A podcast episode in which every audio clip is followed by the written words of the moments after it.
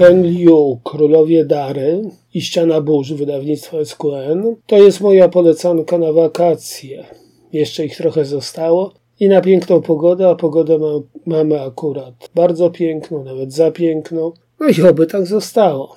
To jest właśnie taka pogoda, kiedy sięga się chętnie po obszerne sagi o rzeczach wielkich, choć doczesnych, a przecież Królowie Dary to właśnie taka saga.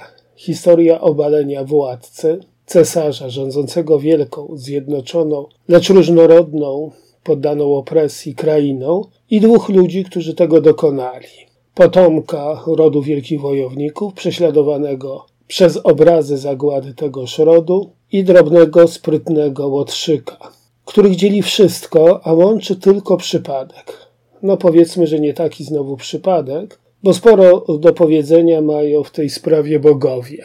W ich rękach Matazyndo i Kunigaro są tylko igraszką, ale czyż my wszyscy nie jesteśmy tylko igraszką w rękach jakichś bogów? I czy jak bohaterowie nie jesteśmy też ofiarami naszych własnych demonów, którzy, bogowie i demony, suma summarum nieuchronnie plączą nam ścieżki, rzucają kłody pod nogi, bawią się naszymi ludzkimi słabościami i sprawiają, że w ostatecznym rozrachunku nic nie jest tak szlachetnie proste, jakbyśmy chcieli, żeby było.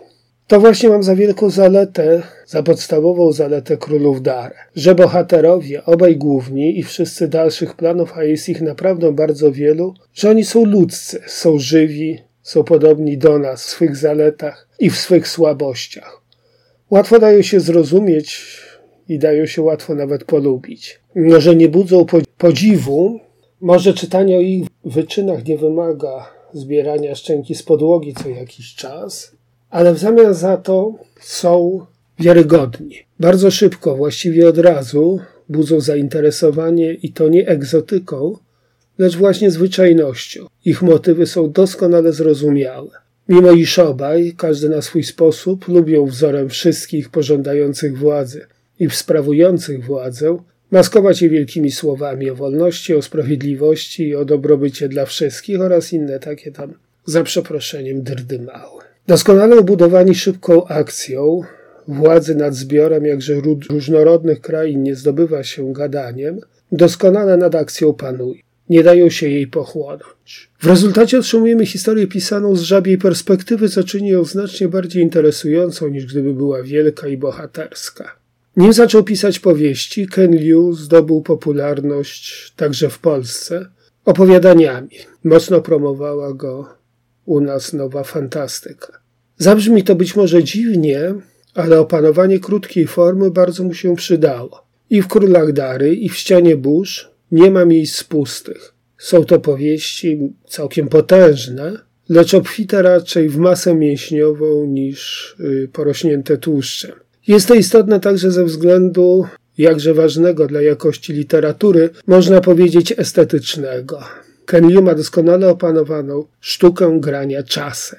Nie daje się podporządkować ogłupiającemu czasowi kalendarzowemu, w którym każdy dzień to 24 razy więcej, dłużej od każdej godziny. Czas kalendarzowy zastąpiony zostaje i to druga wielka zaleta Liu, czasem kronikarskim. Pięć pełnych napięcia minut może ciągnąć się dłużej niż pięć pustych lat, względnie sytych i względnie spokojnych. To oczywiście umiejętność konieczna u każdego pisarza, nie marzącego, by czytelnicy przy jego dziełku zapadali w drzemkę, lecz ten szczególny pisarz ma ją opanowaną w bardzo wysokim, zdecydowanie ponadprzeciętnym stopniu. A skutek? Królów Dary czyta się bardziej jako fascynującą kronikę zdarzeń niż interesującą fikcję literacką. Czemu dodatkowo sprzyja jej ten fakt, że Liu to zamerykanizowany, lecz jednak Chińczyk. Stworzy części cyklu tak, jakby elegancko, nienachalnie, lecz mimo to sprzedawał nam swoją macierzystą kulturę. Trochę tak, jak jest to z naprawdę dobrą chińską kuchnią, która bywa, czy powinna być po prostu smaczna w sposób doskonale nam znajomy, lecz jednocześnie atakuje niezwykłym zestawieniem smaków, takim, na które my, Europejczycy, nigdy sami byśmy nie wpadli.